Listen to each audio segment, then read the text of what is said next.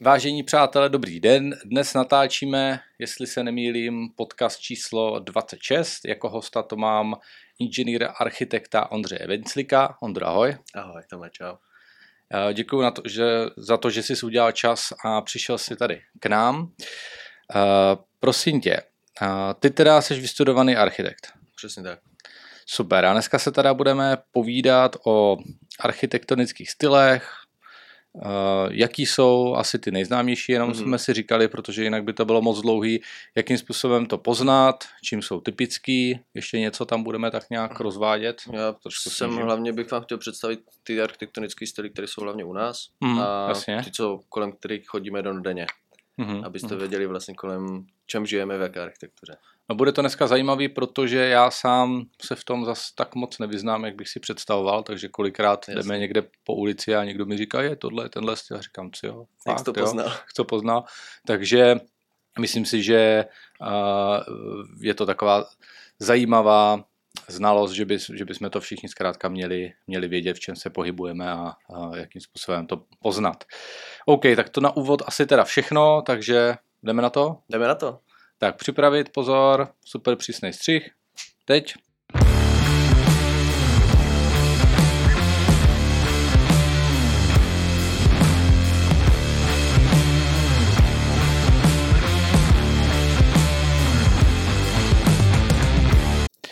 A jsme tam.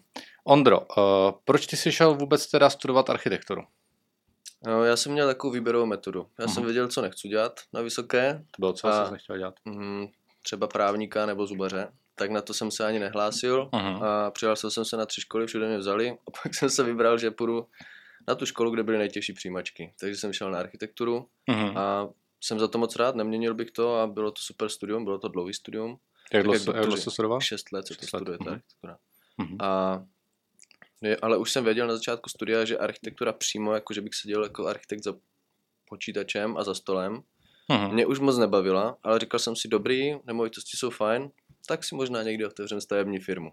Ale Mhm. přímo jako architekta jsem potom už nikdy dělat Mhm. nechtěl a když jsem to viděl v té praxi, tak to je strašně moc obchodování a řešení s klientama, je to strašně všechno zdlouhavý Mhm. a architekti u nás ještě furt nejsou dostatečně dobře placená povolání, tak jak v zahraničí. Jo, jo, jo, čili ta profese u nás ještě není tak dostatečně Ještě tak vyspělá, jak by si nevyzrála, představil. no. Jasně, rozumím. A, a proč jsi šel za náma tady do Deluxu do, do Realit? No, protože jsem šel do nejlepší kanceláře na celý Jasně, Moravě. ale proč jsi, Jasný. proč jsi chtěl dělat jako Eh, makléře? Šlo o to, že jsem viděl, že mě baví obchodovat, Mhm. protože jsme s kamarádem už začali podnikat před dvěmi lety a obchodování chci dělat neustále, měnit vlastně každý den jinou aktivitu, nesedět na jednom místě, poznávat nový lidi Mhm. a to mě tahle pozice mohla dopřát. A Mhm. věděl jsem, že se poznám s spoustu novými kolegy Mhm. a baví mě obchod a baví mě nemovitosti, takže jak jinak to spojit, než jít jako dělat reality. Dobře, dobře, dobře. To asi tak jako na úvod o tobě asi všechno, protože mě zajímá ta architektura. Mhm. Takže uh, pojďme na to.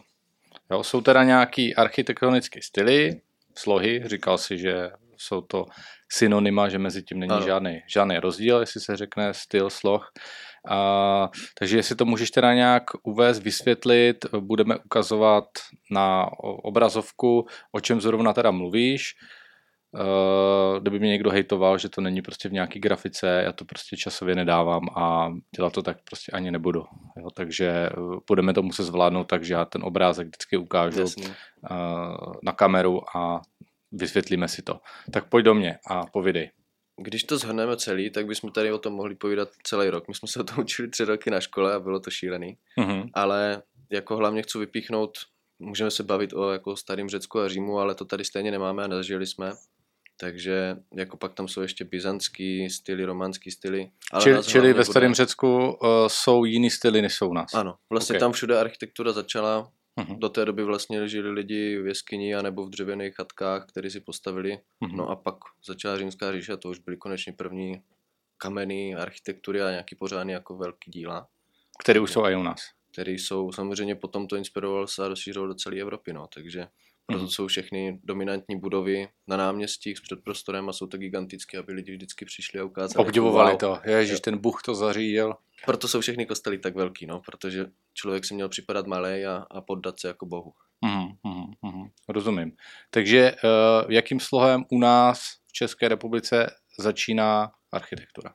Tak uh, dokud uh, jsme tady neměli v podstatě lidi bydleli ve stanech, ve dřevěných chýších a Jasně. pak se začali že, stavět malý vesnice, u řek, z toho vznikly města, mm-hmm. udělali si, že vlastně u nás hrad Spielberg a tím vlastně se město budovalo, udělali se hradby, mm-hmm. takže buď bylo jenom, že lidi bydleli ve městě za hradbama, tam byli v bezpečí a všechno venku byly jenom pět příjezdových cest do Brna mm-hmm. a tam vždycky byly různý uh, vesničky a chýše, kde právě lidi ještě obchodovali před branama, když je nepustili dovnitř. Jasně. A z toho vzniklo Brno, takže mm. jako kdyby vlastně první architektury tady byly v podstatě dřevěný a do toho se začal stavět prostě gotický styl v 12. století ve, středo, ve středověku uh-huh. a byly to ty kostely, byl to prostě kostel ten Jakubiak, byl to kostel svatého Petra a uh-huh. i ten červený kostel a všechno jsou to gotický kostely, protože se stavili od 12. a 14. století uh-huh. a to bylo vlastně, co lidi tehdy dělali, no, uznávali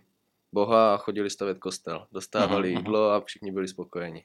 A jak poznám tu gotickou architekturu? Gotická architektura je strašně vysoká, snaží se furt jako kdyby táhnout do vrchu. Takže je to úzký a vysoký. Je to úzký a vysoký. Okay. A jde to nejvíc a nejjednodušší poznat i v podstatě na oknech. Ty jsou taky úzké a vysoký a vždycky končí nahoře do takové špičky a jsou tam vždycky takhle tři hlavičky. Hmm. A to má jako to ono? reprezentovat. Můžu, můžu, nebo já to mám mhm. tady vlastně.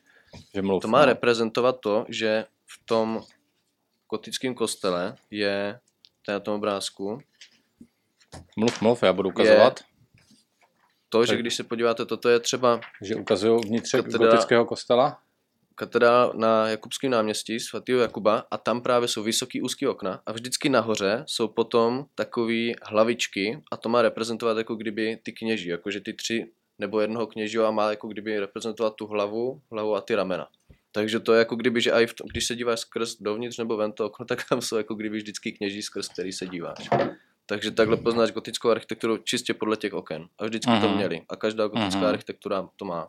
Takže uh-huh. ať už je to velký nebo malý dům uh-huh. a má takový špičatý okna, tak to je vždycky gotická architektura, jako ta světská. Uh-huh. Že se tam uznával Bůh a a tady máme Petrov teda a Červený kostel. Petrov a Červený kostel. A ty Ukazuju. mají samozřejmě, opět zase v tom červeném kostele na pravé straně je zase vidět to okno s tou rozetou pětičlenou, pěticípou, tak tam je zase jsou jako dva kněží. A, Rozeta je co? To je, ten, to je ta hvězdička, to je ta květinka nad těmi, uh-huh. nad těmi kněžími. Uh-huh. Uh-huh. Takže tohle se takhle propisuje do té architektury. Takže oni byli velice pobožní všichni a snažili se to zobrazovat do všeho, co je napadlo. No.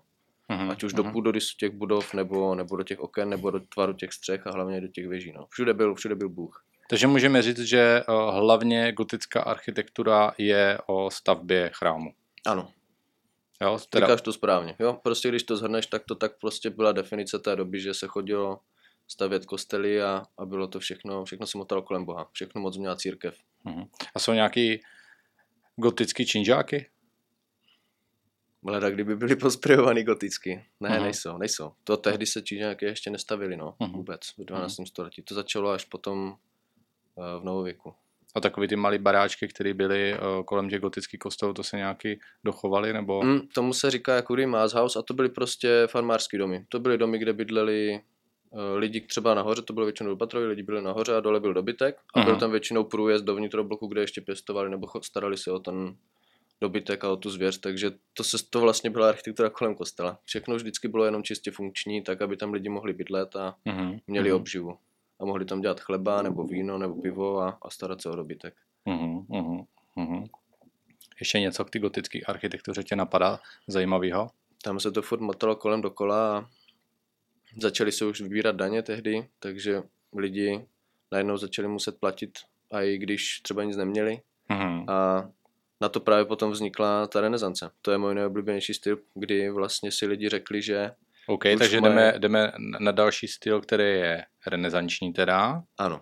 A renesance je taková, takový znovuzrození lidstva. To šlo uh-huh. o to, mhm. že lidi už si řekli, sakra, už toho Boha máme dost a začneme se zajímat o nás. Proč my jsme zajímaví, proč uznáváme někoho, koho vůbec vlastně nevidíme. Pojďme se zajímat o vědu, uh-huh. o to, co lidi dokážou a do toho se promítala i ta architektura. Takže lidi začali testovat prostě nový styly materiálu, nové velikosti A právě ta renesanční architektura byla zajímavá v tom, že oni už začali hodně pracovat s perspektivou. Že prostě když jdeš k renesančnímu domu, tak uh-huh. má třeba tři až čtyři podlaží uh-huh. a má je různě, jak si ukazoval, různě uh-huh. na té fasádě udělaný, že dole jsou třeba ty nejhrubší kostky, pak jsou menší a nahoře už je ten dům třeba hladký, aby to vypadalo, že je mnohem vyšší. Takže oni se snažili jako kdyby jenom díky té fasádě zvyšovat ty budovy, co nejvíc to šlo. Že ty, když jsi stál dole u toho domu a viděl jsi ty největší, menší a už nic nahoře, tak si připadal, že je ta budova strašně vysoká. A přitom měla jenom tři patra. A ta, uh, že renesance začíná, máš tady napsaný, mm-hmm. to mhm. není z mojí hlavy, ve 14. století teda. Ano. Okay.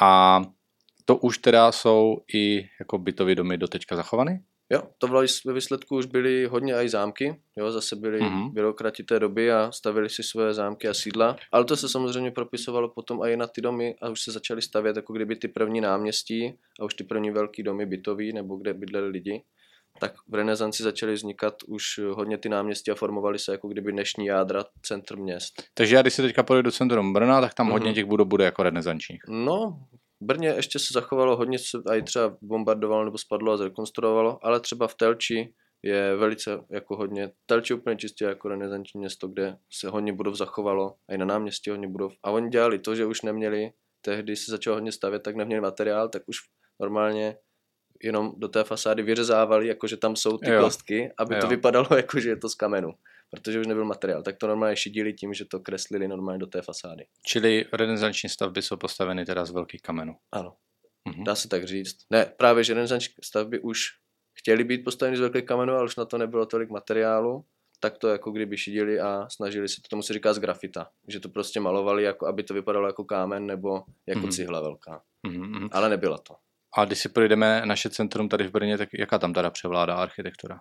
V Brně už je teďka hodně moderní architektury a tam Myslím máme... centrum samozřejmě. Centrum, když se třeba bavíme o konečném náměstí, tak to je čistě jenom třeba secesní jo, styl. A tam mm-hmm. je, to tam máme taky potom, na to můžeme klidně navázat, že... Já bych se k tomu postupně styl...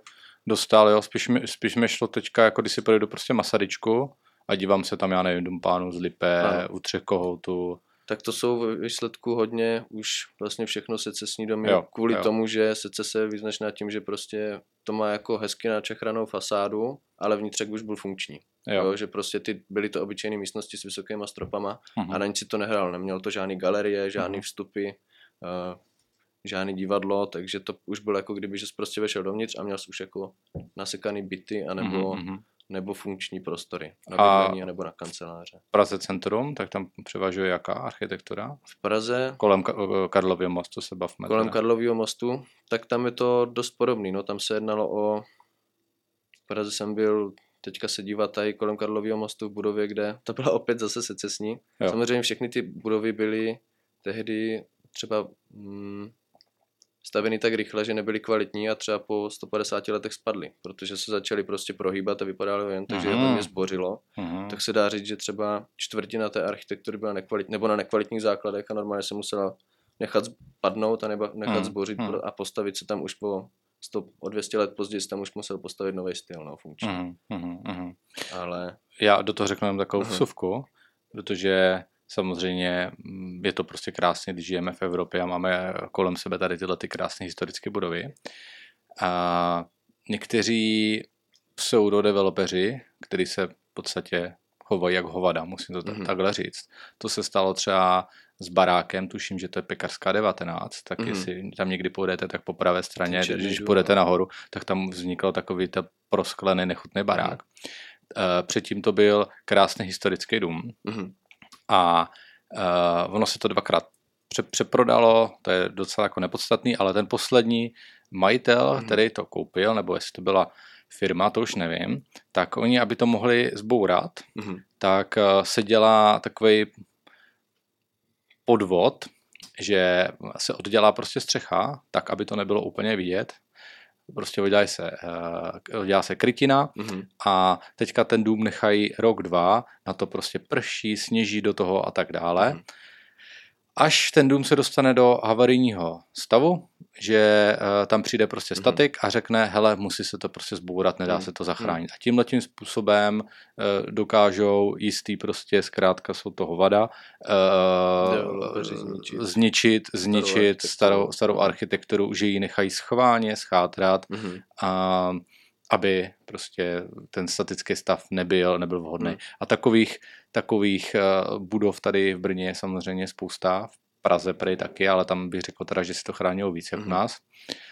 A, no je to hrozný, no. Co s tím chceš dělat, jo? To, jako je to záměrně, no. ničíš dům, aby si tam mohl postavit něco svého. Přesně, no. přesně, no. Nebo přesně, tak, no. abys dostal zelenou na to, že si tam můžeš postavit, to můžeš zbourat a postavit tam něco svého, no. A ty víš, o jakém domu mluvím, ano. té pekařské. Ano, je to, je to takže to znáš taky, dům, to, no. takže to znáš taky tady, ano. to. Ano. Mhm. To je fakt Bavili jako jsme se o tom na škole, no.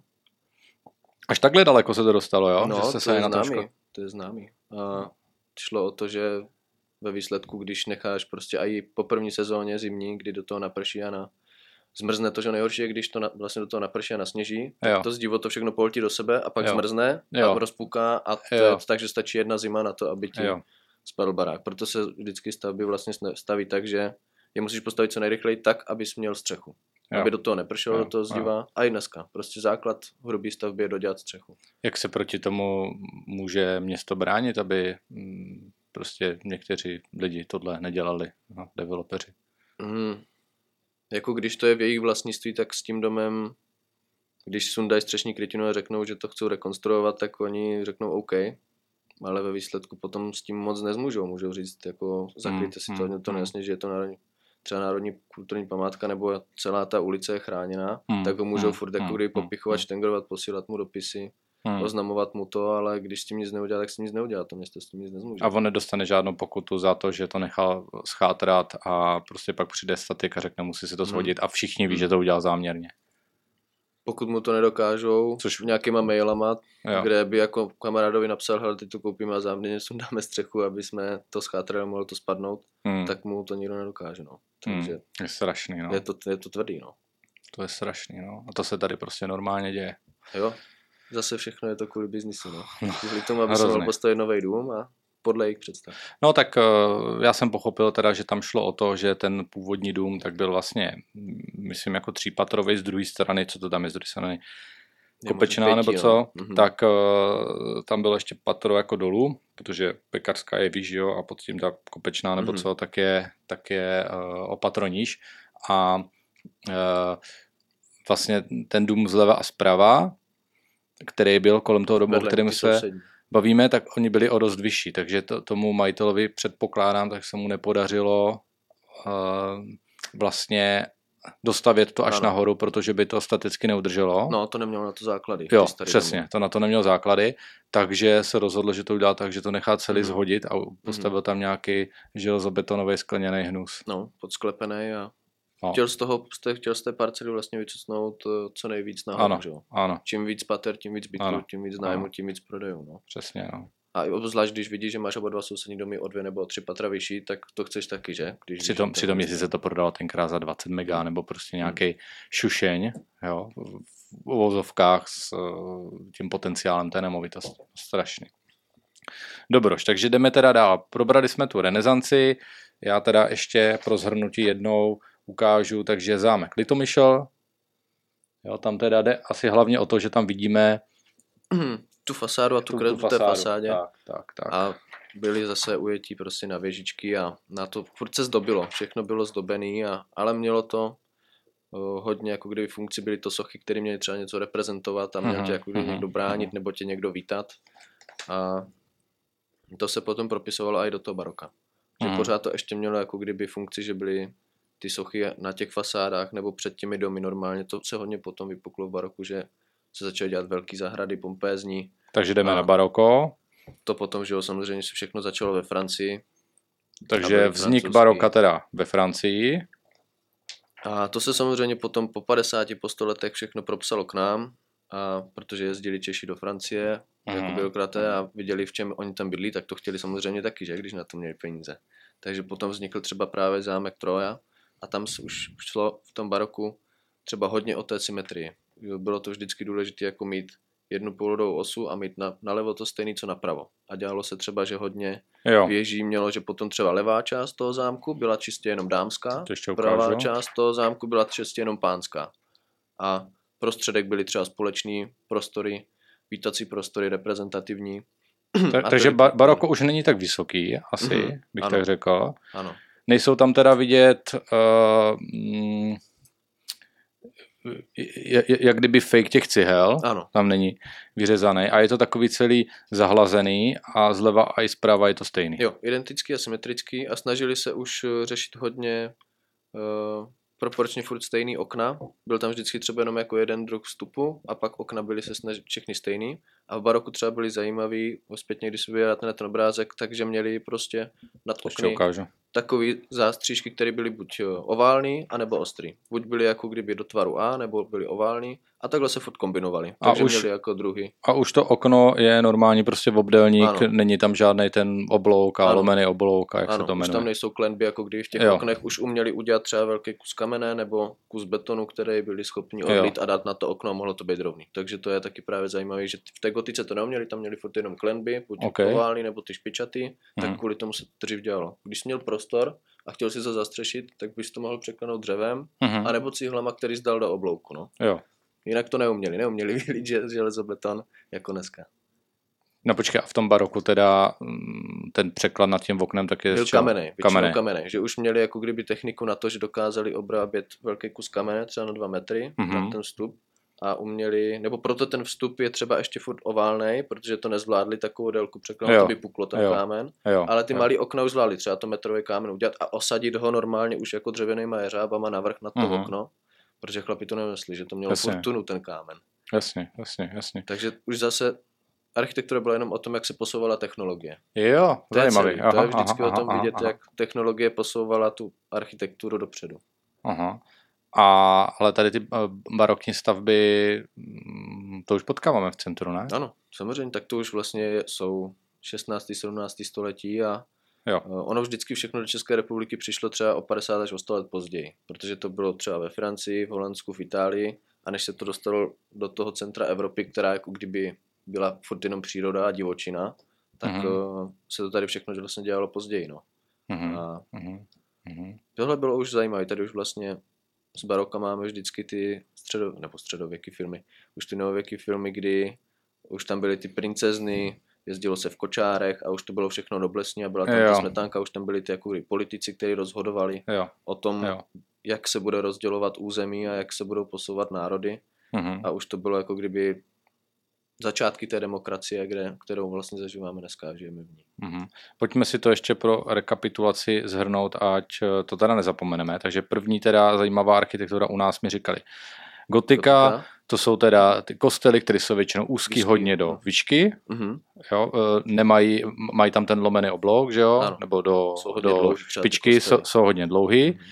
Potom je tam teda ta eh, renesance, což jsou teda tři, čtyř patrové budovy, Mhm. eh, který, Nebo zámky. nebo zámky, eh, který jsou teda typický tím, že tam jsou vidět jako, že ty cihly, že to je poskládaný Mhm. z cihel, který teda buď, jsou, buď to mhm. jsou teda pravý, nebo je to tam jenom udělaný Jo. omítkou Ano, nebo čím. Ano. A pak je teda baroko, což už jsou teda takový uh, Zámky, symetrický zámky Mhm. a, a i teda činžáky už. Ano, už se začaly stavět jako kdyby třeba větší bytový domy, protože Jo. už zase díky té technologii byli schopni A tam už máte třeba- normálně čtvercový okno. Ano, už, nebyli, už byli schopni stavět více jak dvě patra tehdy a byli schopni stavět už prostě třeba do čtyř, do pěti pater. Mhm. Samozřejmě to zjednodušili.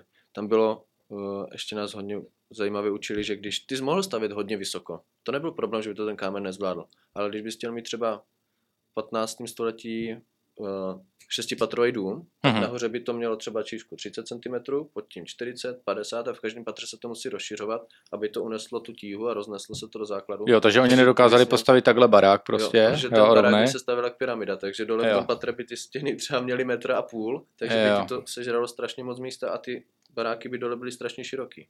Jo. Takže ono by se to dalo postavit, ale nedávalo to smysl, proč bys dole stavil dvoumetrovou stěnu, abys nahoře potom měl šestý patro. No. Nemělo to smysl. Měli tehdy ještě dost půdy, takže stavili furt vedle sebe dvoupatrový, třípatrový domy a dřív se prostor neřešil, to byly ještě furt jako kdyby jo. hezký místa, že Mm-hmm. Neřešil pozemek, řekl si, jak chci si postavit vedle dům, tak si to koupil od souseda nebo od, od kněžního a postavil si tam dům a měl tam svůj dobytek.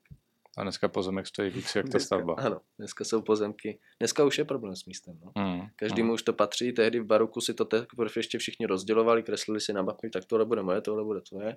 Mm. A mám svoje otroky, mám svoje lidi, mám svoji vesnici a mm. dneska už je to jinak. No. Mm. Mm. Tak pak t- tady máš novogotiku, mm-hmm. je to správně? Ano. To vlastně Dobře, takže, takže uh, skončilo teda baroko, to bylo teda to 16. století, mm-hmm. řekněme, a potom z uh, 17. 18. století novogotika můžeme říct. Mm-hmm. Okay. Jo, od, od toho 18. do toho 19. století se okay, byla gotika. Lednice? Jednoduše, když se řeknete, jak se postavila gotika, uh, renesance, baroko a teď nevěděli, co stavět dál. Tak si říkali, sakra, tak co bude další styl? Už nás to přestalo bavit, prostě po století dvou, co, co postavíme znovu? No tak se vrátíme k té gotice a začali stavět znovu Ukážu gotiku. Lednice je nádherná teda. Jako, to zase je se inspirovali, boží. no. Tak z pohádky prostě ten, Je to pohádkový zámek, no. A zase tam bylo, jo, zase z toho baroka vzali ty, že chceš mít prostě velký pompézní zahrady, ukážeš tím, že máš hodně pozemků, který, který se staráš, tak to byla ukázka síly. Mm-hmm, a mm-hmm. v podstatě ty domy byly čím dál tím funkčnější a funkčnější a měli víc místností, které už měli rovné stropy, už neměli prostě klenby, mm-hmm. ale ten prvek si tam prostě toho gotického okna zase dali. Jo? Mm-hmm. Jako kdyby mm-hmm. dominanci, že to brali jako Ale jenom, ale jenom těch velkých oken, jo? Ano. Nebo ty, které jsou dole, protože ano. ty malý okna jsou už zase klasické hranaty. normálně klasické hranaty. Už obyčejný, prostě normální funkční okna. Oni mm-hmm. se už potom snažili naučit uh, ty dělníky v podstatě, aby to sekali už víc na kvantitu a ne tak na kvalitu. Proto se vlastně z gotiky, kdy bylo všechno, tak každý detail je tam úplně zpracovaný perfektně, protože tam byl v podstatě třeba jenom jednou, ale na, tom, na těch lenicích těch oken už máš třeba 100, takže jo. najednou už se z kvality to dělal na kvantitu. Mm-hmm, mm-hmm. Ale novou gotiku teda v centru u nás asi nenajdu. Asi bychom něco našli, ale typickou novogotickou architekturu je přímo celý ten zámek jako lednice. Teďka mi nic nenapadá prvně, ale mm. mohl bych ti něco najít určitě. Mm, mm, mm. Protože to zase byly jako kdy velký stavby, to nebylo jako když, že by si činžovní dom řekl, jo, tak teď to postavím v novogotickém stylu. No, tak, mě, představ si, že bys měl bytový dům, kde bys měl takový velký okno přes dvě patra. Jo, to znamenalo, jo. že prostě zatím byl nějaký reprezentativní prostor, nějaká hala, jo, tak proč bys měl reprezentativní halu v bytovém domě? Čili můžeme říct, že novogotika byla pro někoho doma prachy, tak jako na Machrovinku, na nějaké jo, prostě zase menší to byly jako státní budovy jo. Eh, pro starosty, nebo prostě zámky, nebo hm, co ještě to mohlo být, no jako většinou to byly vždycky reprezentativní budovy pro uh, to město, nebo pro zase pro tu politiku, no, jako sloužilo to veřejným účelům, ty noblesní stavby. A v tom centru se dál stavilo barokem. Jo, větši, no už tu třeba v tom centru už stavili furt jako kdyby ze smíšeného zdiva nebo z cihel, plných pálených, ale už měli třeba i rovný zdi a rovný fasády, že už si tam jako kdyby maximálně dali třeba něco nad vchod, jo. ale už prostě je to omrzelo a nepotřebovali tak zdobit a už zase řešili víc ty pozemky, víc už řešili peníze, takže už nebyly třeba ani peníze na to, jako si dělat zdobenou fasádu. Zase zdobený fasády měl jenom někdo, kdo nevěděl, co s penězma. Uhum, uhum. Takže od normální člověk tehdy v podstatě si postavil dům, aby měl kde bydlet, ale nezdobil si ho, protože na to neměl peníze. Uhum. Takže se to nakoupil dobytek. Uhum, uhum. No, tak jasně, no. Radši investovali do něčeho, co jim vydělává Byli peníze. podnikatelé. Byli podnikatelé. Tak uh, jdeme dál na klasicismus. No, v klasicismu... To je konec teda 19. století.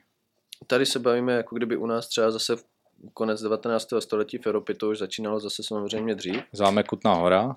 A klasicismus je velice jednoduchý architektonický styl, kdy se maximálně, jako kdy byl pí na tu symetrii, a všechno mm. musí být symetrický. Jak vlevo, to, co je vlevo, musí být i vpravo. Jak s barokem. A jak s barokem.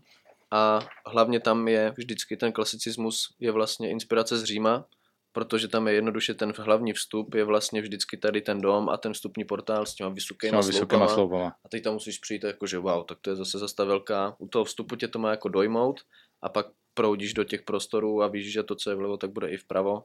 A zase tam byly třeba ty dvě křídla, jedno mužský, jedno pánský, mm-hmm. takže muži se nemíchali s ženama a, a každý si dělali, ženy měli svoje salonky, muži zase ukazovali svoje kolekce ulovených zvířat. Mm-hmm. A takhle fungovala zase klasicismus. No takže klasicismus je čistě daný díky tomu, že tam je vždycky ten vstupní velký portál. S těma sloupama. S těma sloupama. Uh-huh, uh-huh. Mě tady u tady těch staveb vždycky hrozně vadí, že vlastně tady nemáš nějakou dlouhou chodbu, ze které se dostaneš do těch různých mm-hmm. jako pokojů, ale většinou, když procházím nějakým zámkem třeba, mm-hmm. tak, eh, nebo nějakou prostě tady takovou no. historickou budovu, tak musím mít prostě z pokoje do pokoje. A teďka procházíme a tady spal, já nevím, ten, a tady spal tady mm-hmm. ten. Tak, tak já nevím, tak představ si, že žiješ v nějakém pokoji a prostě pořád ti tam někdo bude procházet přes pokoj, aby se dostal. No, no, no. Co to je jako? Tak dřív neřešili chodby, že jo? Dřív řekli, jo, bydlíme tady všichni spolu, tak prostě budeme procházet pokojema. Nebyl prostor na chodbě, nebo proč, jako, proč mít chudou chodbu, kde nemůžeš vystavit obraz nic a muselo by to být třeba nízký nebo vysoký. To se začalo dělat samozřejmě až později zase, že? To se hmm. začalo dělat až prostě typnu v tom 17. 18. století, až poté Eh, po té novogotice a, a mm. už mhm. začali jako kdyby si uvědomovat, že chcou mít víc soukromí, no, asi, že už no. tam bydlí víc lidí a nejenom ta rodina, ale už tam bylo že zase klasické služebnictvo, hosti tam byli, takže už si řekli, jo, hm, tak už se mě líbí, když mě furt hosti chodí přes moji ložnici a začali už přemýšlet, jak stavět mm. i chodby mm. a že z chodby bude jako prostor, kde se umístíš do toho svého soukromého pokoje. Mm. Mm. To bylo taky zajímavé. No. A to bylo zase zase to ovlivnila už ne jako kdyby technologie, ale tentokrát druh politiky, že se už víc jo. cestovalo a uh, lidi chtěli mít víc soukromí, no. Uh-huh, uh-huh. Dobře, takže pak teda po uh, klasicismu nás čeká novorenesance. Ano. A to už jsme v podstatě před světovou válkou a na přelomu 19. a 20. století. Uh-huh. A typický u nás je právě třeba uh, Národní muzeum a to už je nahoře na Václaváku jako jedna z nejvíc dominantních budov v celé Praze. A tam je to zase všechno hezky zdobený, všechno velice funkční. A je tam udělaný prostě vyhlídka, takže ta renesance zase byla o tom, jakože ne o tom bohu, ale o tom člověku, takže aby ten člověk tu budou mohl využívat a mohl být na ní hrdý. A... No tady vidím, že tady hodně teda na kombinovaných stylů, že teda, tam už hodně. Že, že, že teda ten spodek vlastně to je ta imitace těch ano, kamenů, ano. potom tam máš ty, ty, ty sloupy, jak v tom, Přesně tak. Uh, tom klasicismu, klasicismu a ano. pak jsou tam ještě nahoře ty ano. barokní, jak kdyby ano. Uh, věžičky. Přesně tak, no. Takže to už, víš co, už to vzal to nejlepší vlastně z každého toho stylu. Výcuc, udělal výcuc prostě z celé historie a řekli, tak tohle bude jo. teďka jako rep, nejvíc reprezentativní budova v Praze a použili tam v podstatě všechny typy té architektury. Tak je pravda, že to je vlastně jako o dost hezčí, že když se podívám tady mm-hmm. jenom na to samotný baroko, mm-hmm. který teda je takový jako řekněme jednoduchý a potom se podívám na to Národní muzeum, tak to je teda sakra teda rozdíl, no. Mm všechno to bylo o penězích, no. A o tom, jak chtěli zdobit architekti to všechno tehdy kreslili pořád rukou, takže každý ten detail, co tam je, tak musel někdo nakreslit a vymyslet. A jo. Bylo to neuvěřitelně komplexní a no, velice náročný. A už tehdy začali zažívat vlastně ten zlom toho, že nebyla, uh, nebyl problém s materiálem, ale byl problém s prací. Protože tehdy vlastně gotice, že jo, s prací problém nebyl a nejdražší byl materiál. Všechno stálo jenom materiál. A teďka Lidská už byl, práce nestá nic. Teďka už začínal, byl problém v tom, že najednou materiál byl levnější dostupný, ale lidi už nebylo tolik schopných nebo šikovných lidí, kteří by začali pracovat, takže se už z toho středověku v tom novověku vlastně to zlomilo, že není nejdražší materiál, ale už je nejdražší ta práce. A mm. dneska to furt máme, jo, že už ve výsledku někdy je vždycky dražší ta práce než ten materiál, který na to potřebuješ.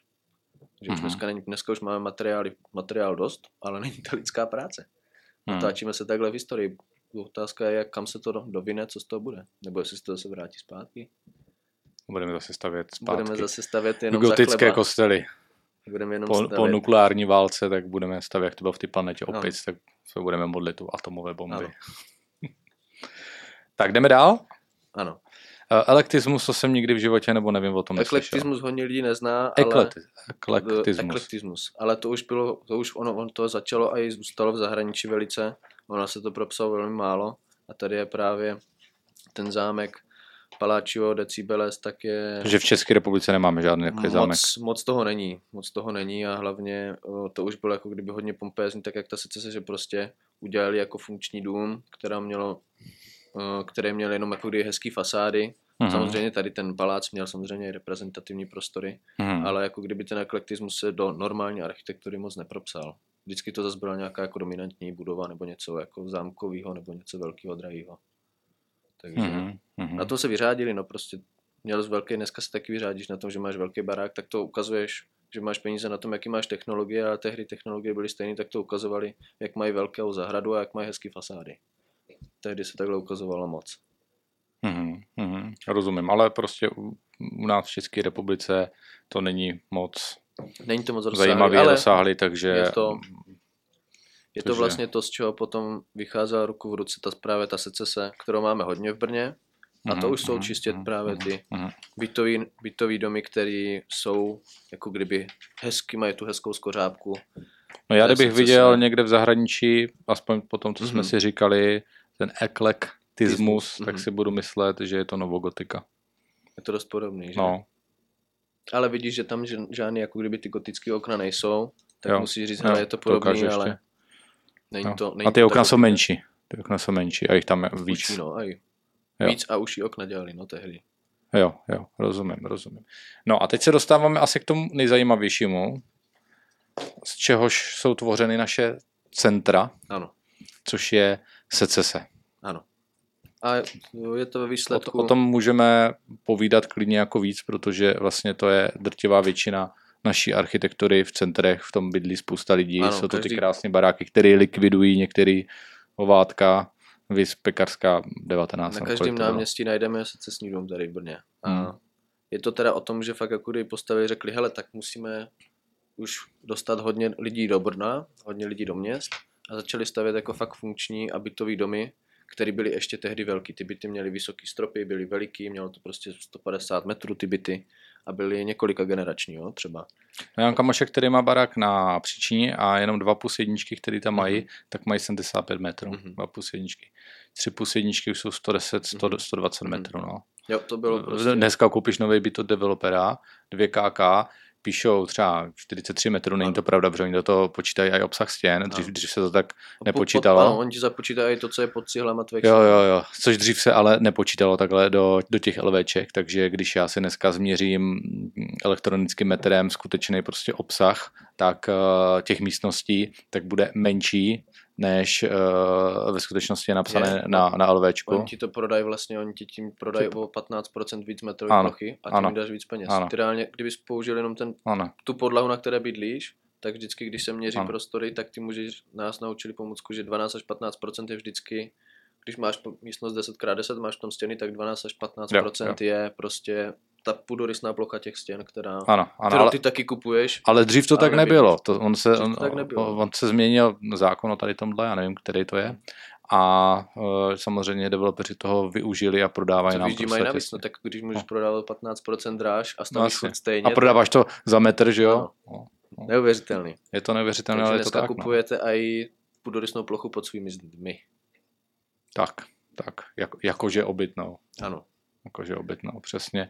No, uh, povídej dál o té secesi, protože to si myslím, že je zajímavý. Tady už ty domy teda mm, v centru, co jsou, nebo v širším centru u nás v Brně, tak jich je samozřejmě mraky. Uh, já takhle laicky, když se na to podívám, tak to je jedno z mála, mm, jeden z mála slohů, který teda snad mm-hmm. spolehlivě poznám. Uh, řekl bych já ze svého laického pohledu 5-6 pater prostě, v drtivé většině teďka ty domy jsou ještě bez výtahu, ano. mají pěkný chodby, to se mně jako mm-hmm. líbí a, a, a vysoký stropy a mm, většinou ty byty jsou prostě velký tam. Jsou velký. A ono se vlastně dělávalo to, že hodně v architektuře tehdy, jako kdyby ty přízemní byty byly s vysokýma stropama a ty nahoře, jako kdyby čím výš si bydlel, tím nižší si byla třída.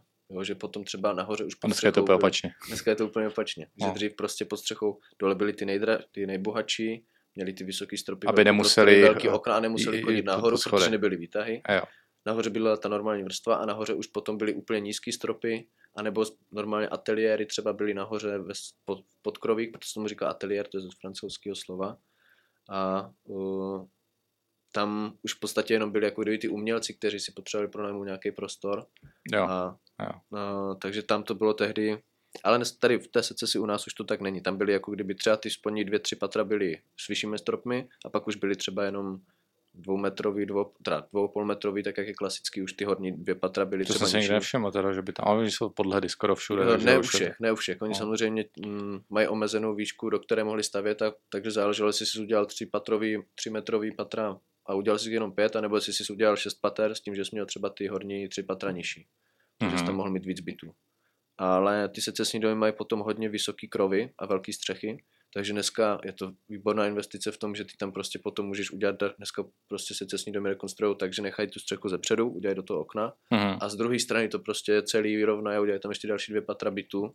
Nebo a, jedno minimálně. No. Nebo jo, jako krásně se to, je to velice zajímavá aktonická nástavba prostě těch secesních domů se teďka na tom dá vyřadit. Dělá se krásně, to hodně, no, ale řekl bych, že už všechno takového zajímavého je snad prodaný, no. Je, asi jo, asi jo. Ono je to otázka toho, teď už vlastně jsme tady pomalu 60 let po tom, co se to stavilo, to mělo kvalitní základy a dá se na tom stavět i výš. Čili tady tyhle ty domy se začaly stavět po druhé světové válce, můžeme říct. Ano, ono se to fakt jako mezi základy třeba těch domů vznikly už mezi světovými válkami, ale hlavně po té druhé světové válce.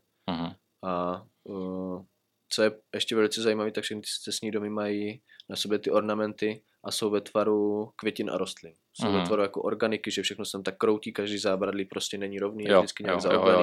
Jsou tam různé rozety, jsou tam různé květiny, jo, nějaký nahyženský třeba, které jsou zahalený a to je jako kdyby mm. ta zase, jako kdyby ta, že obdivovala tu krajinu, tu přírodu a, doka, a chtěli to propsat do té, do té fasády, takže jsou tam různý prostě svislý květiny, uh-huh, uh, různý květináče, jsou tam připravené místa na hodně květináčů v architektuře se tehdy jako kdyby velice uh, dávali květiny na balkóny. Jo. Dneska už to není zvykem, jo. dneska Moc už no. třeba prostě klasický balkón a nemáš tam žádnou zasazenou Žádný, vaničku na to, že by si tam mohl Truhlík už tam nebývá, no. No a tedy tam bylo všechno hmm. hezky ještě připravený. Hmm. Hmm. A bylo to všechno zase pěkný a mělo to na oko vypadat velice jako bohatě, že bydlíš v takovém domě, ale přišel z dovnitř, skrze chodbu zavřel z dveře a měl tam jenom placatý stěny a vysoký stropy.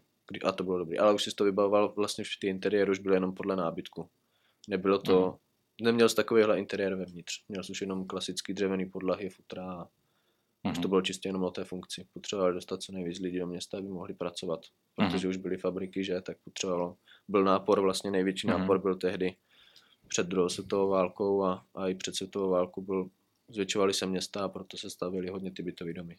Uh-huh, A od té doby začal vlastně problém s místem. Uh-huh, uh-huh. Protože tady ty secesní domy na konečném náměstí, jsi měl velkou třídu, ty jsem tam se postavili ty obří domy a zatím byly pole. Ty tam myslíš ty voly, ty, ty tři, ty, voly, ty tři baráky, ty jsou krásné. Celý to no. náměstí je krásný, ale ty, to, to, oni tam postavili takovýhle dům a zatím nic nebylo. Tam byly fakt jenom pole, uh-huh. kde se pásly krávy, bylo se tam, pěstovalo se tam obilí a to bylo celý. A takhle se dostavěl prostě mm, třídu, development, tak jak to bylo, no, prostě stroze, když se podíváš na ty dobové fotky. Do, do teďka jsou myslím obecně všechny ty no, byty tam. Tak to... to... to, já když jsem začínal v realitách, tak tam vzniklo nějaký halo, že se to bude privatizovat, nebyla to vůbec jako pravda, nevím, kde vzali to jako informaci.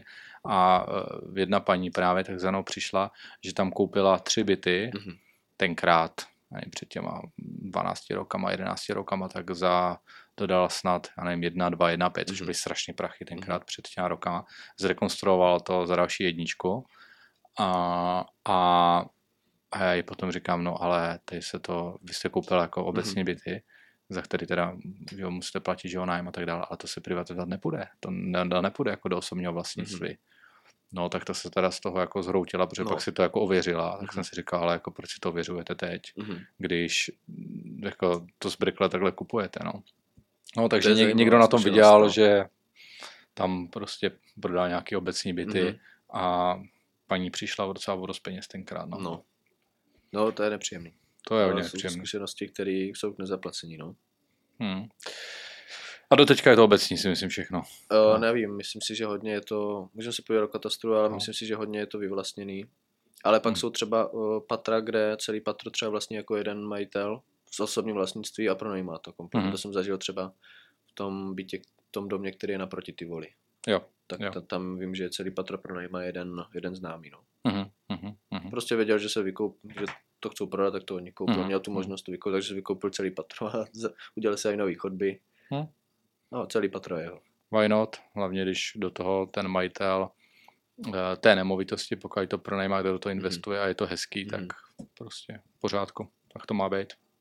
Horší jsou takový ti majitele, který do toho baráku nedají ani korunu a ty baráky fakt vypadají hrozně, jak jsou z toho co největší výva. Jo, ty jo, fasády jsou takových je, hnusný. Takových je hodně, no. Což je teda jako strašný, no. Ale je to tak. Dobroš, takže uh, ještě něco k té se, secesi? Já bych to tak uzavřel. Prostě hezký domy, které mají být funkční. Hezký zvenku, funkční zevnitř. OK, OK. A pak už se dostáváme k těm dalším zajímavým věcem, což je třeba byla Tugendhat v Brně, která je úplně nádherná do teďka. Je, to byla nadčasová architektura prostě před stolety, kterou si objednával vlastně manžel Tugendhatovi. Čili pomocí. funkcionalismus, který do teďka vlastně funguje, ta architektura? Funguje velice a v Brně, Brno je velice funkcionalistické město. Stavili se rodinný domy v hodně černých polích, jsou funkcionalistické vily a rodinný domy. A to bylo už čistě fakt jenom o jednoduchých, čistých motách, bílým provedení většinou, velký prosklení a hodně světla. Takže funkcionalismus už z toho slova je, že čistě jenom funkční hmota, kde budeš mít prostě, ten dům se přizpůsoboval tomu majiteli. Že ty v podstatě, když byl třeba hmm, pan uh, Tugendhat potom byl, myslím, uh, měl fabriku, kde, já nevím, jestli šili, nebo měl prostě jako vedoucí výrobě nějakou fabriku, takže ten vždycky přijel, měl několik aut, proto tam byl velký náměstí předtím, uh-huh. měl velkou garáž uh-huh. na auto, takže už prostě, že jo, v baraku, kdybys měl garáž vedle toho zámku, tak proč, jako na koně ne, tam uh-huh. nebyli, uh-huh. takže to všechno se podřizovalo té funkci a potřebám toho člověka. Uh-huh. Takže když chtěl hrát na piano, tak tam měl místnost na piano, chtěl mít velkou jídelnu a do toho všechno uh-huh. se měl propisovat hodně světla, aby ten prostor byl příjemný a ve funkcionalismu se začali objevovat právě první uh, open spacey. To znamená, že prostě jsi měl fakt otevřený prostor, že jsi neměl jako oddělenou jídelnu, oddělenou kuchyň jo. a oddělený obyvák prostě a všechno to bylo dohromady. Jo. Takže ten, na té vile Tugenat právě třeba krásný to, že fakt je ten nosný systém jenom z těch zajímavých chromových sloupů mm-hmm. a mhm. všechno je v jednom prostoru. Celý to patro vlastně, který je prosklený, tak tam bylo všechno. Knihovna, obyvák, jídelna a mm-hmm. zezadu vlastně byla uzavřená kuchyň, aby to, to služebnictvo jako kdyby nerušilo ten, to pohodlí těch majitelů a těch mm-hmm. hostů mm-hmm. A krásně se tam z toho dalo projít do zahrady. Dneska se tam můžete jít podívat, to je dobrý tip. Když se nechcete, nedostanete na prohlídku do Vili Tugenat, protože je na tři měsíce vybraná, tak si kupte za 2 eura za 50 korun vstup na zahradu a stejně všechno uvidíte ze zahrady. Mm-hmm, mm-hmm. No a ten funkcionalismus teda funguje doteď. Takže ano. všechny tady takový ty, co se staví ty moderní kostky, ty baráčky, tak to je prostě funkcionalismus. No dneska vlastně, když uh, ono funkcionalismus byl dneska ty všechny moderní domy, co jsou jako kdyby, no, dneska je moder, a to už je moderní architektura, jako kdyby, kterou můžeme brát od to se dá rozdělit na několik kusů. Třeba v 90. bylo ještě hodně zajímavý, že právě byla nuda furt mít všechno jako svislé horizontálně, tak různě dělali šikmý okna, oblí okna a takový různý frajeřiny, jako třeba IBC centrum, tak to byly 90. To se mi vůbec nelíbí. Takový high-tech, tomu se říká no. high-tech architektura. Tehdy to byla frajeřina, že to nebylo hmm, zase něco hmm. nového. A dneska jsou moderní domy, většinou je to prostě bílej dům s šedýma a hliníkovými oknama, s žaluziema a má jo. tomu už fakt čistě jenom fungovat jako čistá, jednoduchá architektura, která jako kdyby neruší. Není to prostě růžový barák, protože si lidi asi koupili barvu ve slevě v Bauhausu, tak ho hmm. natřejí na růžovo. A ten barák, kde jsme tady v tomhle, korona, tak to je teda funkcionalismus? To je, to je moderní architektura. Moderní ne, funkcionalismus je oproti tomu, jako kdyby to bylo, to si nemohl dovolit každý a bylo to hodně drahý, protože jsi tam měl velký, že jo, tehdy ty okna uh, byly strašně drahý mm-hmm. a to na funkcionalismu bylo právě vždycky velice zajímavé, že měli strašně velký okna a hodně jo. světla. A normální, jo. normální dům si to nemohl dovolit. Normální jo. dům má prostě klasický okno, třeba metr na metr a půl mm-hmm. a funkcionalismus se vyznačuje těmi velkými oknama. Dřív to bylo právě umění, že se začaly vyrábět ty velké tabule, ty se dovážely přes celou Evropu, jo. už si nepamatuju odkud.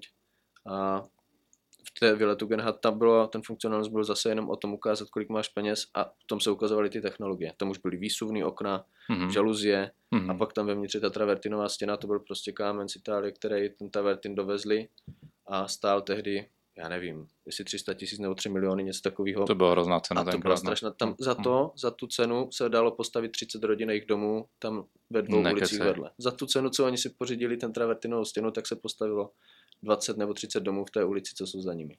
To je strašné. Jo, takže tohle, tohle byla ukázka té síly a té moci, co měli vlastně ty průmyslníci tehdy.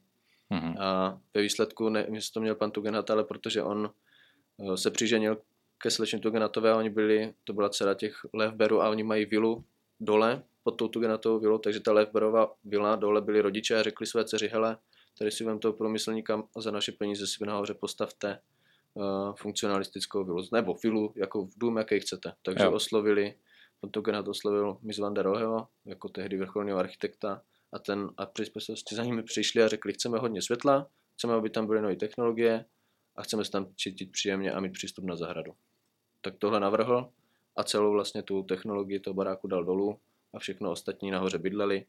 Mm. Uprostřed měli ten, ten obyvák a bylo to pro ně strašně příjemné. A dodnes se tam všichni inspirují a mm. bylo tam strašně nových technologií no, použitých.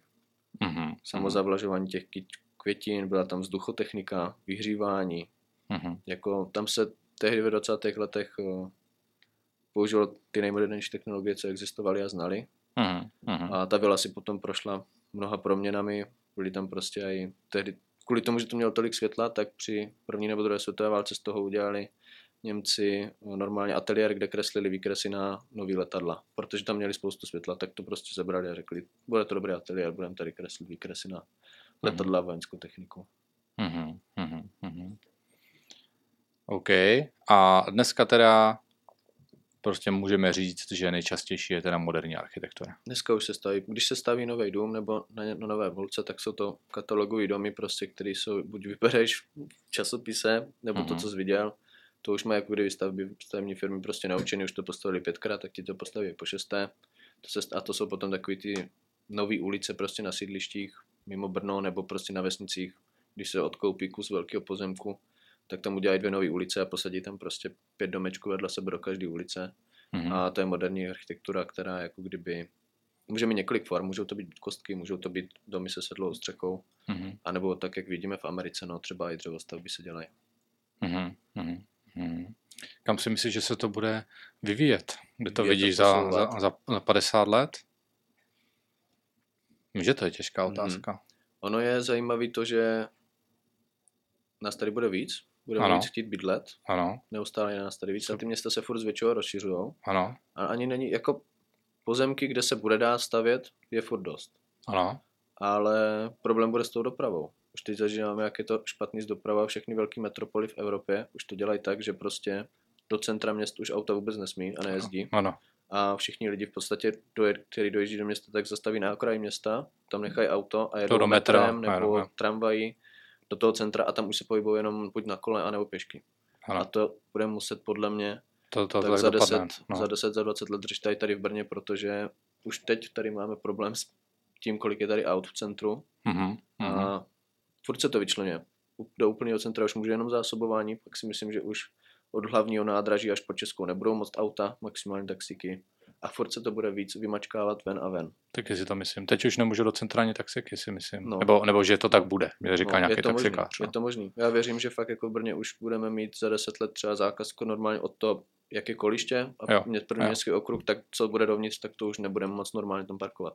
Mhm. Maximálně mm. Kenáčkovi si zaparkujeme a mm. to bude mhm, všechno. Mm. No. Pak už tam bude mít zakázaný jezdit. Mm hodně lidí začal kvůli tomu jezdit už na kolech a na motorkách, aby jo, se vůbec jo, v tom provozu jo. mohli pohybovat a byli rychlejší. No. Jo, jo, jo, jo, rozumím. No a když se vrátíme k té architektuře, tak teda, hm, jak si teda myslíš, že se to bude vyvíjet? Bude se teda asi hodně stavět kolem Brna, že jo, to je jasný, což je vlastně trend. A asi zůstaneme tady těch baráčků, který stavíme, nebo myslíš, že se to někam posune? Jako kdyby nejlepší typ architektury pro hodně bydlení a aby to bylo zároveň únosný je takový pravidlo, že to byt, bytový domy do čtyř pater mm-hmm. jsou pro člověka ještě snesitelný a není to panelák. Není to nic vysokého a není to jako Souhlasím. se v tom bojí. Souhlasím. Jo, to je třeba perfektně jako postavená teďka ta nová čtvrť na Kociánce, tak mm-hmm. to je mhm. jako ideální stav bydlení. Na, narveš co nejvíc lidí, nebo co nejvíc, jako co nejvíc lidí do co nejmenší architektury, tak mm-hmm. aby to bylo mm-hmm. únosné a příjemné. Tak ta Kociánka je, je jako příjemný mm. vzor, jak se má stavět ne moc, ne paneláky jak na lesné, ale tak, aby to bylo příjemný. A mm. zároveň je hodně starých hal v Brně a těch uh, brownfieldů, tomu se říká, když jsou to ty haly, tak to, to je teďka třeba to zvonařka, no, Vaňkovka, tak to no. je strašný potenciál těch měst, že byly normálně výrobní haly uprostřed center nebo u Cejlu a, a to se prostě teď zboří a postaví se tam krásný nový A nebo se to dá rekonstruovat a udělat z toho vaňkovku. A nebo z toho udělat vaňkovku, ano. Když, když to má ten potenciál, proč bys tam bořil vaňkovku a stavil něco nového, když to můžeš udělat no, že? Ano, a je to pěkný, jsou tam ty cihly všude, je to hezky, no. Jo, oni to rekonstruovali a vedle uh-huh. si Fight udělal galerii. Uh-huh. Ale, takže potenciál je fakt jako bořit starý haly a stavět novou architekturu. Já se pojím, jak to máme dlouhý, protože já tady mám ještě otázky, myslím 54 minut, jestli vidím dobře. Tak pojďme ještě rychle projet. Proč jsme nejhorší v Evropě se stavením povolení? Myslím si, že před námi je akorát Rumunsko. No, nebo Já jsem teda myslím, o tom tady mluvil. Nebo možná. A, uh, my jsme tady až moc uh, byrokraticky. byrokraticky vůči všem stranám, takže ty, abys mohl si udělat na svém pozemku, který si skoupil dům, tak musíš vyhovět třeba 30 až 40 stranám a všichni ti musí dát svolení. Takže ty se furt štengrou mezi sebou, jsou to prostě hasiči, policajti, uh, zelení, pak tam jsou prostě Nejhorší na tom je, že kdyby to byly jenom úřady tady těchhle, tak je to v pohodě, ale ty se musíš zpravovat tomu úřadu, který je ještě je potřeba, lokalitě a... aby byl jednotný úřad, který ano. mu to dáš a ano. on si to všechno vyřídí a dostaneš to zpátky a aby tam byl nějaký, co myslím já, jo, aby tam byl nějaký termín, do kdy oni ti musí dát to rozhodnutí. Určitě. A aby z toho měli nějakou sankci nebo nějaký problém, když zkrátka to nebude. Ano. Když tam to nedostaneš včas. Kritický problém je, že ty čeští pracovníci na sebe nechcou brát zodpovědnost a radši ten problém hodí tak. na někoho jiného. A nebo, což se stalo mimo kamarádovi, tak eh, bohužel u nás na stavebním úřadě to funguje tak, že čím větší symetrika, mm-hmm. čím větší, čím jako víc ten člověk tam dělá prostě problémy, tak tím je jako pro to okolí na tom úřadě tak jako, že jako víc pracuje. Mm-hmm. Čili uh, ti největší problémoví úředníci, kteří úplně pro nesmysl nechcou povolit mhm. stavbu a tak dále, a jsou mhm. nesmyslný uh, papíry, tak ti kariérně stoupají. Jo, jako, a, tím se, jo, a tím se to propisuje vlastně do celého toho úřadu. Kamarád stavil prostě barák, do teďka nemá klaudaci uh, a furt něco, furt nějaký hmm. papír a teďka posledně, to se už se teda smál, tak po něm chtěli potvrzení o tom, že tam je bezbariérový vstup. A uh, bezbariérový vstup tam jako je, jo. A přišel tam a říkal, no poslouchejte, ale tady jako nikdo, kdo by to potřeboval, nikdo na vozíčku prostě jako nebydlí. Mm-hmm. Od čeho to potřebujete? No prostě já to chci. Si řekla tady ta paní, jo, která tam dělala problémy. A pak teda, pak teda uh, ju povýšili, protože nejvíc otravovala lidi. Mhm, a paní, která tam byla eh, místo ní, tak eh, tam přišel s tím potvrzením a jo, musel zavolat někde nějaký svaz. Mm-hmm. Vozíčkářů, zaplatit 8 kol nebo co a dostal prostě razítko nesmysl. Jo. Ano. Do, donesl to tam teda na, na ten stavební úřad a ta nová paní říká, co to je, to, to, to jsem nikdy neviděla, že by to někdo tady po někom chtěl, mm-hmm. uh, proč to tady máte? No to mě říkala ta paní, teda tebe. Tak když to říkala, tak to tak jako musí být. být. Jak už měla ten strach vlastně z toho, že najednou se stala jí nadřízenou, jo. jo. No, takže takhle to u nás funguje. Takže buď to se bojí rozhodnout, ano. A, anebo si hrajou jako na bohy a uh, chcou být prostě nepříjemný, uh, aby, proto, aby si tam udělali kariéru. Je to tak, no. Proč v Rakousku můžeš mít stavební povolení za tři měsíce a u no, nás ho nemáš nás... dřív jak za rok a půl. A to si myslím, že je ještě dobré. No. No. Uh, to bych asi neto. Zražení materiálu jsme tady probírali. Uh, uh, ještě něco o panelákách, jestli by se nám řekl. Těch je tady zajímavá moc, éra. No. V 70. letech to je třeba právě krásný příklad u nás na té lesné. A to je jako kdyby velice povedená celá ta, protože se to celé naplánovalo naraz. Na hmm. lesné vlastně se vykácel celý kus lesa a jezdí se sem lidi dívat ze Švédska, z Norska a inspirují se, jak se vlastně mají stavět bytový čtvrti. Mm-hmm. Protože lesná je velice jako kdyby uh, příjemná zelená čtvrť pro samozřejmě bydlení je jedna věc, druhá věc je to okolí. To okolí je jako kdyby to, co ty architekty inspiruje. A zároveň lesná je i nejdražší čtvrť pro město, které musí udržovat, protože je tam strašně moc zeleně a aha, teče do toho aha. strašně moc peněz, mm-hmm. o který se město musí starat. Ale uh, paneláky byly zase, to byl už nový vývoj technologie, najednou zjistili, že můžou stavět domy jako pucle mm-hmm. a, a prostě vylili si Eh, ve výrobně kus panelu, jeden měl prostě okno, druhý měl dveře a pak byly vstupy a pak byly plný panely. No, takže z tohohle prostě navozili tisíce panelů na, na stavbu, udělali základy a začali to stavět jeřábama jak domino a nastěhovali do toho vlastně úplně maximum lidí, lidí co mohli. Co mohli. Jo, mm. To je v podstatě úplně maximálně využitý prostor pro co nejvíc bydlí. Lidí na té půdorysné ploše na tom bydlí co nejvíc lidí, jako kdyby na metr čtvereční. Mm. A má to své výhody i nevýhody, postavilo se to velice rychle, nebyly tam tehdy třeba žádné cesty, jako dneska asfalty a prostě všichni uh-huh. chodili v blatě uh-huh. a po 50 letech už, co dneska zjišťujeme, tak dřív se to vůbec nezateplovalo, dneska uh-huh. už se všechny paneláky zateplujou uh-huh. a stejně po 50 letech už to, teďka tomu dojde uh, vlastně ta funkční lhůta a začnou ty domy různě praskat a ty betony Já si to přehnout. taky myslím. Já si to taky myslím, že, takže... že, že, že ty paneláky, mm, hlavně ty, co tady byly postaveny první, takže jsou na hranici své životnosti. Oni byli vlastně stavení za co nejlevnějších podmínek jo. a co největší parády, takže ta životnost prostě těch 50 let těch panelů bude teďka docházet a uh-huh. Nejhůř na tom budou ty paneláky, které si udělají třeba ještě do patra nástaveb, protože to zatížili ještě víc ty panely mm-hmm. a ten beton teďka bude mít fázi, kdy začne třeba křehnout nebo vypraskávat. A je otázka, každý panel, každý ten bytový dům se stavil různé sérii, takže ty, co postavili před deseti lety, už teď budou v kritickém stavu a ty, co dostávali až nahoře, tak ty začnou být až po deseti letech. No. Já si to taky myslím, že se uh, dožijeme toho, že prostě se zřídí tady nějaký panelák. No, ono bohužel, jako kdyby ty uh, majitele, kteří v tom bydlí, tak uh, uvidí, že jim prostě začnou vyprakávat stropy, nebo se jim začnou prohýbat uh, podlahy a uh-huh. Bude to potom problém. No, najednou se to stane v jedné části, jo, třeba je v 6, 6 až 8 vstupů, tak najednou třeba jeden vstup odejde, protože už začnou popraskávat stěny a stropy v té jedné části a bude se to muset řešit, no, bude se to muset vyklidit třeba na měsíc, na dva, budou se to muset prostě podbetonovávat nebo to svázat, a svazovat, budou to muset stahovat. Najednou prostě budeš potom muset bydlet s tím, že budeš mít třeba táhlo uprostřed místnosti, takovou tyč prostě přes celou místnost. Je to možný, no, že to bude v deseti letech teďka dít. Takže uh-huh. to nás čeká, no, všechno bude to výzva. Dřív se tak, uh-huh. dřív potřebovali umístit zase co nejvíc lidí do města, uh-huh. takže to nebyl uh-huh. problém a teďka uh-huh. budeme řešit po 50 letech, uh-huh. co s tou životností. No. Můžeme ještě rychle, už máme teda jako hodně času, ale dobře, koho to nezajímá, vypínejte, koho to zajímá, no. dívejte se, dívejte se dál. Uh, co říkáš na takový ty teďka moderní dřevostavby? To se k nám dostalo, myslím, z Kanady mm-hmm. a, a mm, hodně lidí, kteří chcou ušetřit, tak prostě stavějí dřevostavby, takový ty typicky bungalovy. Jaký na to máš názor? Ono je to klasická americká architektura, tam se všechno staví vlastně. Americká architektura, to je teda. Tak, nebo okay. tak jako v Americe se z toho staví nejvíc. Samozřejmě okay. ve Skandinávii se stavilo z čistého dřeva jako Srbia a velký chaty, ale tak v, uh, v Norsku, když jsem byl teďka o prázdninách, tak uh, ty mm, jejich klasický norský dřevěný baráčky to tam je do teďka mm-hmm. a jsou teda ano, krásné. No. Ano. Já můžu říct příklad, u nás na ulici se stavilo v Suběšicích uh, dva domy, které se začaly stavět zároveň. Jeden se stavěl z Itongu, normálně z cihel, a druhý z dřevostavby. Ta mm-hmm. dřevostavba byla za tři měsíce hotová ano. a ten Itong se stavil dva a půl roku. Jo, jo, jo. Takže časově je to strašná úspora velice. Mm-hmm. A můžeš v podstatě fakt jako si za prázdniny postavit dům a začít v něm na podzim bydlet. Mm-hmm. A zateplíš si to taky v pohodě, ale všechno je to jiný. No. My jsme zvyklí na cihly a na beton, takže když si mm-hmm. děcka hrajou vevnitř a bouchnou do stěny, tak se nic nestane, ale v té dřevostavbě cokoliv do toho sádrokartonu s tím bouchneš nebo odřeš, tak najednou máš díru ve zdi.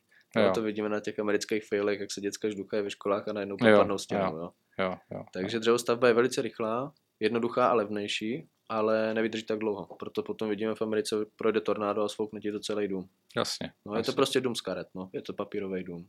Ale mm. na funkci tak američani k tomu nemají nechcou tak vlastně oni to třeba jenom fakt jako pronajmou koupí, nebo si to pronajímají. Mm-hmm. Takže oni pro ně to je jenom zase jako další věc, kterou můžou používat. My k mhm. tomu, těm budovám, my jsme strašně majetní Češi, chceme vlastnit a my mm-hmm. k mhm. tomu bereme, jako, že je to náš životní, naše životní poslání vlastnit a starat se o tu budovu, a konstruovat a proto ji chceme mít z kvalitních materiálů. No. A jo. Jo. Takže dřevostavby, ale už se to začíná tady taky stavět. Jo, když řekne ti stavební firma, tak buď ten dům můžete postavit za 8 milionů, anebo za 6, tak si vybereš, jestli si vybereš cihlovou stavbu nebo dřevostavbu. Rozumím, rozumím, rozumím. Ondro, už máme strašně moc času, takže já, já ti děkuju za návštěvu, za to, že jsi tady udělal čas. Vám všem, co jste to doposlouchali až sem, tak uh, samozřejmě moc děkujeme. Děkujeme, děkujeme a mějte se hezky a zase někdy příště. Ahoj. Ahoj.